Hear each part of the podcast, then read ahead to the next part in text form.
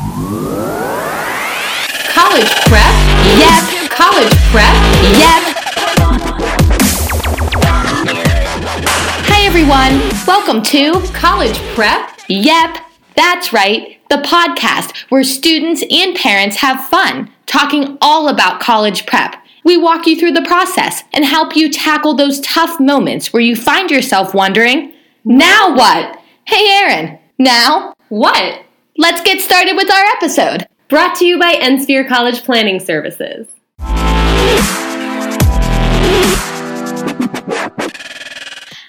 Everyone, welcome to College Prep. Yep, yep. we are now on our third episode. Uh, it's titled "I've Got My Offers." Now what?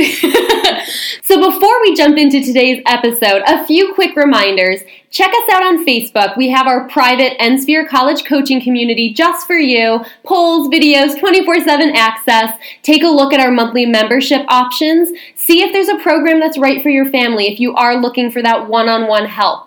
And then last but not least, make sure to tell your friends about us. Subscribe on iTunes. We're so excited to have this going and definitely stay tuned. So, uh, this is something that every single family is going to go through. Every single student is going to receive at some point their acceptance letters, right? Uh, and this can be a very, very fun time. It can also tend to be a very stressful time. And this is why we're here. We do not want this to be stressful for you. Uh, we want you to enjoy the college preparation process. Uh, isn't that right, Erin? Yeah, and I totally understand where parents are coming from. So we're actually in the middle of that right now. I'm getting, I would say, at least five or six emails and phone calls a day from families. And their big question is, what am I supposed to do now? I have a bunch of offers coming in. I've heard from my favorite schools, or maybe I'm still just waiting on that one school. What am I supposed to do? And I totally get it. Up until this point, it's been, you know, we're rushing, it's go, go, go. We're trying to get everything in. There's deadline after deadline after deadline. And so it feels like a very fast paced process. And then suddenly, it's like everything stops. All of the control is in the college's hands right now as we're waiting to get our final financial aid offers in. So, the biggest piece of advice that we have is not to rush things. Don't feel like you have to commit to a school right away. Uh, this is one of the biggest things that we do tell parents and students alike is just please don't start to feel pressured. Um, if your number one school comes in with an offer ahead of everything else, we still do not want you to commit. Uh, just take a second. Breathe, relax, and realize a few key things. Uh, first and foremost, that acceptance is not going anywhere. So, if you are accepted on paper and they give you until May 1st to make your decision, you have a spot until May 1st.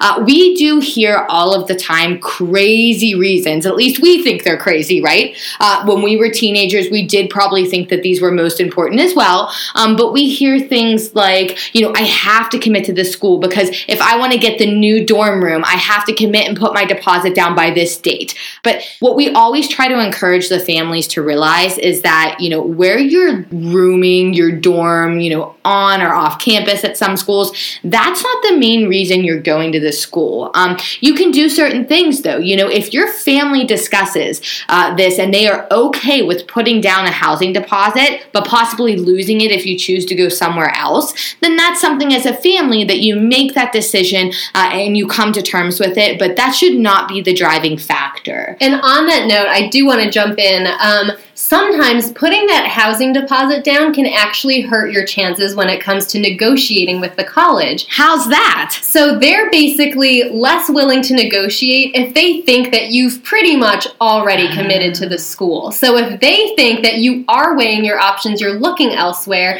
and they really want you, they're much more willing to come back with a better offer. But if you've already put your deposit down, in most cases, the colleges no longer feel that incentive to really work with you and bring your offer down. Well, I think this is something that maybe just like was mind blowing to a ton of viewers right now. Uh, what do you mean? You mean that I can actually, once I get my offer, negotiate with the college? That I've never heard of this before. Is what they're probably thinking. Yeah, and honestly, I would say a lot of families that we do talk to, like they don't realize that this is something that parents and students have the power to do. With that, I'll say, you know, as a disclaimer, not every college is going to negotiate. Some schools are more willing to negotiate with families than others. Um, but some schools, they will. If they're really interested in you and it's the right student and you have several competing offers from similar schools, and you're able to either write a letter or call them up and, and pretty much say, hey, you're my first choice, but these other offers are, you know, they, they come out to a significantly lower cost of attendance than what I'd have to pay to attend this school. Is there anything more you can do? Some colleges will come back and they're very willing to work with you. Um, but colleges typically aren't really willing and open to having these conversations until March or April. So even now, we're getting families asking us, can I start negotiating? Like, when can I start trying to get more money from the school? And that really doesn't happen until March or April. We've seen that tends to be when colleges are more willing to listen to families. I would even say the later you get in April, the better your chances are at some schools because they're starting to hear back from students by that point. They're starting to see which students want to attend and which students are going elsewhere. And they might have a more concrete sense of how much extra money has been freed up now now. So we've seen cases where um, colleges even send an additional scholarship letter that last week of April, or colleges are just much more willing to listen and and work with you the later it gets in the process when they realize how much extra scholarship money they do have. And I know that was probably a lot to take in because honestly, that's something when I went through the process that I had no idea about, right? I think what you also have to learn, like Erin said, it's hard, but just have patience, okay? Just sit back, relax. Uh, and that brings me to another big point. Uh, the moment you get your first acceptance letter, that should be one of the best moments up until that point in your entire life.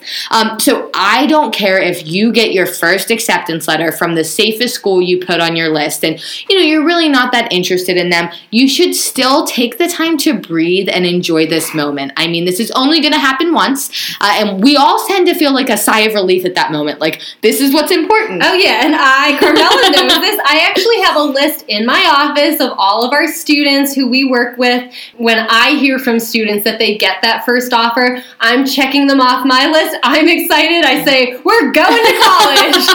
so it's a very exciting time. And I think sometimes we are so wrapped up in the anxiety and just what's happening and, you know, all of the moving parts with this process that I think sometimes families forget to take that moment to celebrate and really think about, you know, all of the hard work that's brought you up until this. And so, um, on that note, I also think keeping an open mind through the process is huge.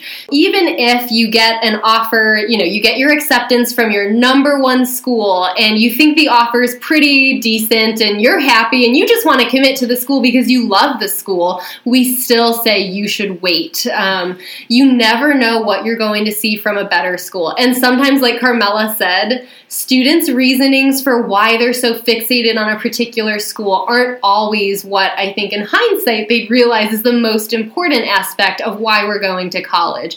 We've had cases where students told me, Well, I just love the food at this one school. and like truly, just like my grandma. This has happened where the student said, But I just love the food here. And he had offers from schools that had better engineering programs that had better reputations where I think, you know, academically he would have thrived a lot better at some of these other schools and the offers were better. So it would have been cheaper to send him to a school that had an even stronger program in what he wanted. But the food just wasn't as good. so it took a lot of work and a lot of convincing from us and the students' parents to get him to even consider his other options. And so keeping an open mind at this stage in the process is critical, as difficult as I know it can be.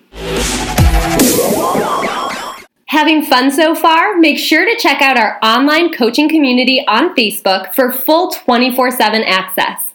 Looking for one on one help? Check out our website and find out more about our monthly membership options. See which program is right for you. Don't go anywhere. Stay tuned till the end of the episode for your free downloadable gift. Now, I'm going to run through like a scenario, Erin, and I just like your opinion. So, say you applied to 10 schools, um, you magically, right, got accepted to all 10. Uh, but between your number one, two, and three choice, your number three choice actually had the best financial aid package. It was only going to cost you, say, $6,000 a year to go to the school, which is insane. Your number one option, it would cost $12,000 a year. Um, number two, somewhere in the middle.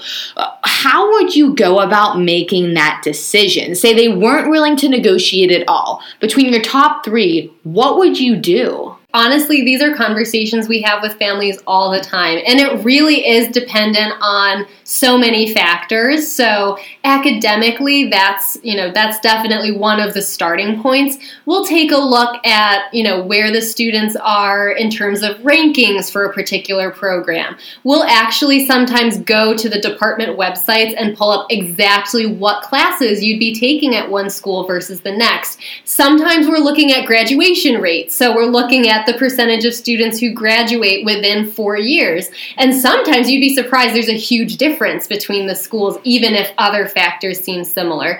And then, of course, the family's financial situation also plays a huge role. No, I, I don't want everyone in the audience to think that we're sitting here saying, get all of your offers and then choose the cheapest choice, mm-hmm. right? So that's not what we're saying here. We're saying put thought into it and consider. Like Erin said before, just try very, very hard to have an open mind. You just want to make the decision that's best for your family. But once again, we do want to reiterate that we think the best tactic is once you receive your acceptance letters, we know you're sitting there and you're asking yourself, now what, right? Just like our title says. I think if you're going to take anything away from this, the topic that you need to realize is now what you need to do is do nothing um, and don't stress out about it, right? yeah, absolutely. Um, and sometimes, even what happens, like I had mentioned before, um, that one school came back with an additional scholarship letter at the end of April, and that does happen. So I think sometimes families don't realize that these financial aid packages, or you know, all of the mail that you're getting from the schools you've been accepted at, it can come piece by piece. So sometimes what happens is you get that acceptance letter, that initial acceptance, and maybe that's followed a week later by a scholarship letter. And then two weeks later, you find out you're getting another scholarship from the school. And then maybe a month or two after that, that's when you get your full financial aid offer letter with the, the complete breakdown of grants, student loans, work study, merit scholarships, everything. Um, and so sometimes sometimes I think families don't realize that there's more to come. And so they're taking that very first scholarship letter as the final cost. Like, this is all we're getting from the school, and this is what it's going to cost. So we're always telling families to be patient. There might be more coming. Even sometimes, like I said, after you get that, what looks like the final offer, there can even be more to come depending on what's happening with other students. So, do you think that if I was sitting down with all 10 of my schools and ranking them.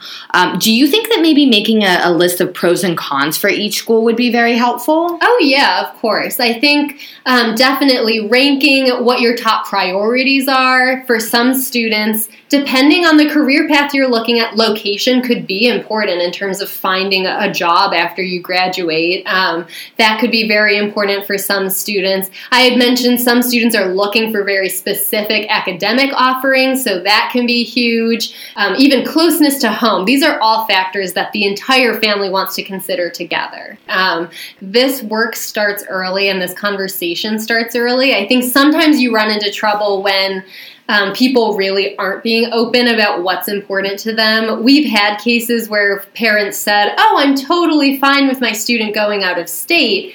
And then once the offers come in, you know, the, the mom is saying, well, actually, I think we should only consider the schools within a one hour radius of home. and it can just be very different. I think when reality sets in, sometimes people yeah. realize that certain things are, are more important to them than they had thought. And so I think it's definitely important to have that balance and to really think big picture. So I think when we do all of the work we do with students early on, you know, our ultimate goal with this process is helping them be successful in a career path that they're going to find fulfilling and help them, you know, ultimately become happy, fulfilled, successful adults. And so I think if we keep that end goal in mind, it helps bring everything else into focus. Taking that measured approach is really important. And trust me, we are both here to um, provide empathy, I would say, with the mothers out there listening because it is a really hard thing to let these um, these children fly from the nest. I mean, we both have children here, and, and sometimes we just find ourselves uh, sitting back and saying, like, you know, for instance, with Erin, like Elizabeth is so young, she's a year old now, like, but I love her so much. She's always saying, like, how am I ever gonna let her go? So we understand, right? Um, mine is about to be eight, so it's every day I feel like, oh, it's gonna end when he leaves me, but